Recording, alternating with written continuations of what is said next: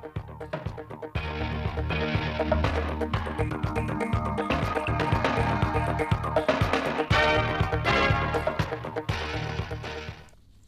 kính chào quý vị và các bạn. Bây giờ là bản tin thời sự trực tiếp 16 giờ chiều nay của Đài Phát thanh và Truyền hình Thanh Hóa. Ngày 21 tháng 9, đồng chí Đào Xuân Yên, Ủy viên Ban Thường vụ Trưởng ban Tuyên giáo tỉnh ủy đã kiểm tra công tác phòng chống dịch COVID-19 tại huyện Nông Cống. Phát biểu tại buổi làm việc, đồng chí Đào Xuân Yên, Ủy viên Ban Thường vụ Trưởng ban Tuyên giáo tỉnh ủy nhấn mạnh, Nông Cống là huyện có số công dân từ các tỉnh trở về địa phương đông, số ca bệnh lớn nhất so với các huyện trong tỉnh. Song với sự chỉ đạo quyết liệt của tỉnh ủy, Ủy ban nhân dân tỉnh, Ban chỉ đạo phòng chống dịch bệnh COVID-19 tỉnh và sự giúp đỡ kịp thời của các lực lượng chức năng, Đảng bộ chính quyền và nhân dân huyện Nông Cống đã nỗ lực vượt qua khó khăn. Đến nay tình hình dịch bệnh trên địa bàn được kiểm soát, dịch bệnh được khống chế. Tuy nhiên tình hình bệnh vẫn còn những diễn biến khó lường nên yêu cầu huyện tiếp tục tập trung làm tốt công tác phòng chống dịch bệnh. Triển khai thực hiện mục tiêu kép vừa phòng chống dịch bệnh vừa phát triển kinh tế xã hội, đảm bảo quốc phòng an ninh. Đối với công tác phòng chống dịch phải quản lý chặt chẽ các trường hợp đang cách ly y tế tại nhà, các trường hợp F0 khỏi bệnh tại địa phương, tăng cường công tác quản lý, giám sát chặt chẽ các trường hợp từ ngoài huyện trở về địa phương. Đồng chí trưởng ban tuyên giáo tỉnh ủy cũng yêu cầu huyện Nông Cống tranh thủ thời gian tổ chức tốt việc dạy và học cho học sinh các nhà trường. Sớm triển khai chương trình sóng và máy tính cho em, đảm bảo cho học sinh học trực tuyến khi có tình huống xảy ra. Chỉ đạo bà con nông dân thu hoạch nhanh diện tích lúa mùa, khẩn trương chỉ đạo hoàn thiện các tiêu chí huyện nông thôn mới còn lại, chỉ đạo thực hiện tốt nghị quyết 68 của chính phủ về hỗ trợ người dân gặp khó khăn trong dịch bệnh COVID-19 theo phương châm công bằng, chính xác, đúng đối tượng. Hôm nay, Ủy ban Mặt trận Tổ quốc tỉnh Thanh Hóa tiếp tục nhận được sự ủng hộ phòng chống dịch COVID-19 từ các cá nhân doanh nghiệp.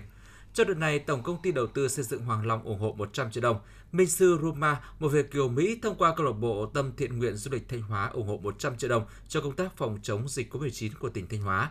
Trân trọng cảm ơn sự chung tay ủng hộ của các cá nhân, doanh nghiệp trong và ngoài tỉnh. Lãnh đạo Ủy ban Mặt trận Tổ quốc tỉnh cho biết đây là nguồn lực quan trọng tiếp thêm sức mạnh để tỉnh Thanh Hóa vượt qua khó khăn, phòng chống dịch bệnh đạt hiệu quả. Thanh Hóa hiện có khoảng 18.000 doanh nghiệp đang hoạt động, trong đó khu kinh tế Nghi Sơn và các khu công nghiệp tỉnh có trên 400 doanh nghiệp với khoảng 96.000 lao động. Để bảo vệ sản xuất, thực hiện mục tiêu kép vừa phòng chống dịch vừa phát triển kinh tế, tỉnh Thanh Hóa đã ưu tiên phân bổ vaccine cho khu vực doanh nghiệp, trước hết là những doanh nghiệp có đông công nhân lao động, doanh nghiệp hoạt động trong lĩnh vực có nguy cơ cao. Đến nay toàn tỉnh đã có hàng chục nghìn công nhân người lao động trong và ngoài khu công nghiệp được tiêm vaccine COVID-19. Theo các chuyên gia kinh tế, tốc độ tiêm vaccine sẽ quyết định tốc độ đứng dậy của nền kinh tế. Chỉ khi doanh nghiệp trụ vững thì nền kinh tế mới thực sự vượt khó đi lên. Chính vì vậy, cùng với thực hiện nghiêm túc các biện pháp phòng chống dịch bệnh, không chủ quan lơ là trước diễn biến của dịch bệnh, thì việc tiêm vaccine cho cán bộ người lao động trong doanh nghiệp sẽ là giải pháp quan trọng để doanh nghiệp đảm bảo an toàn sức khỏe cho người lao động, nghiên yên tâm tập trung thực hiện các mục tiêu phát triển sản xuất kinh doanh, tránh đứt gãy chuỗi sản xuất cung ứng. Thưa quý vị và các bạn, sáng nay đoàn giám sát của Thường trực Hội đồng Nhân dân tỉnh do đồng chí Nguyễn Quang Hải, tỉnh ủy viên, Phó Chủ tịch Hội đồng Nhân dân tỉnh làm trưởng đoàn đã làm việc với Sở Xây dựng về thực hiện quản lý nhà nước trong cấp phép thăm dò khai thác và sử dụng khoáng sản là vật liệu xây dựng trên địa bàn tỉnh Thanh Hóa từ năm 2018 đến nay.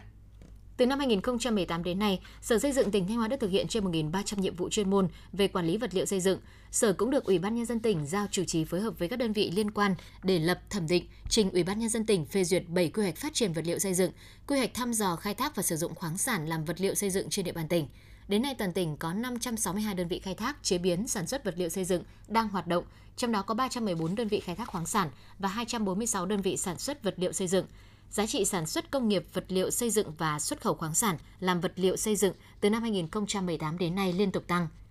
Các đại biểu trong đoàn giám sát đã trao đổi và yêu cầu Sở Xây dựng làm rõ thêm một số nội dung về tổ chức thẩm định các dự án đầu tư khai thác, chế biến khoáng sản làm vật liệu xây dựng, việc khai thác và sử dụng khoáng sản của các chủ mỏ, mức độ vi phạm và xử phạt, công tác thanh tra, kiểm tra và xử lý vi phạm, công tác khắc phục, hạn chế sai phạm sau thanh tra kiểm tra, Phát biểu kết luận tại buổi giám sát, Phó Chủ tịch Hội đồng Nhân dân tỉnh Nguyễn Quang Hải đề nghị Sở Xây dựng theo chức năng nhiệm vụ được giao, tăng cường hơn nữa công tác quản lý nhà nước về khai thác và sử dụng khoáng sản làm vật liệu xây dựng của các chủ mỏ, đặc biệt là giám sát việc chấp hành, tuân thủ khai thác theo quy hoạch thiết kế đã duyệt, đảm bảo tiết kiệm tối đa tài nguyên và an toàn lao động, kiên quyết xử lý hoặc kiến nghị xử lý đối với tổ chức cá nhân cố tình vi phạm trong hoạt động khai thác, sản xuất vật liệu xây dựng.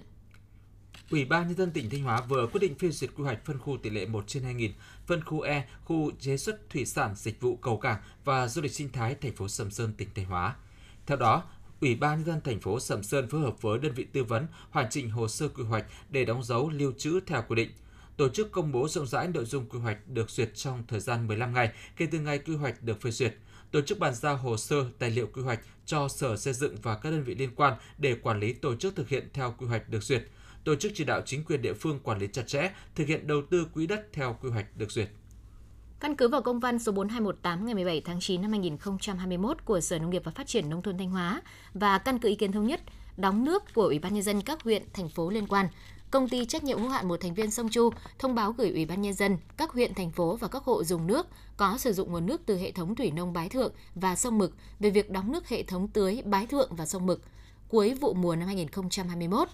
Theo đó, thời gian đóng nước hai hệ thống thủy nông Bái Thượng và sông Mực là 18 ngày, bắt đầu từ 17 giờ ngày 17 tháng 9 năm 2021 đến 7 giờ ngày 5 tháng 10 năm 2021 công ty trách nhiệm hữu hạn một thành viên sông Chu đề nghị Ủy ban nhân dân cấp huyện thành phố thông báo cho các xã phường, các hộ dùng nước có kế hoạch sử dụng trữ nước để phục vụ sản xuất nông nghiệp, công nghiệp, dân sinh trong thời gian đóng nước, tạo điều kiện thuận lợi để công ty trách nhiệm hữu hạn một thành viên sông Chu thực hiện nhiệm vụ quản lý hệ thống, kiểm tra, tu sửa công trình hàng năm, đảm bảo vận hành công trình an toàn, phục vụ tốt cho sản xuất nông nghiệp, dân sinh kinh tế trong vùng tưới của hai hệ thống thủy nông Bái Thượng và sông Mực. Nhân dịp năm mới 2021-2022, ngày hôm nay 21 tháng 9, Ngân hàng Chính sách Xã hội chi nhánh tỉnh Thanh Hóa đã trao xe đạp cho học sinh nghèo vượt khó vươn lên cho học tập trên địa bàn huyện Nông Cống. Theo đó, Ngân hàng Chính sách Xã hội Thanh Hóa đã trao 60 chiếc xe đạp cho các học sinh nghèo vượt khó của các trường trung cơ sở Tiến Nông, Yên Mỹ và Tượng Lĩnh. Đây là một trong những chương trình tiếp bước các em tới trường của Ngân hàng Chính sách Thanh Hóa. Kinh phí mua xe đạp do cán bộ người lao động chi nhánh Ngân hàng Chính sách Xã hội Thanh Hóa tự nguyện đóng góp để gây quỹ. Qua việc tặng xe đạp đã giúp các em học sinh nghèo rút ngắn khoảng cách từ nhà đến trường, đồng thời động viên khích lệ các em tiếp tục nỗ lực phấn đấu, vượt qua khó khăn, vươn lên đạt thành tích cao trong học tập.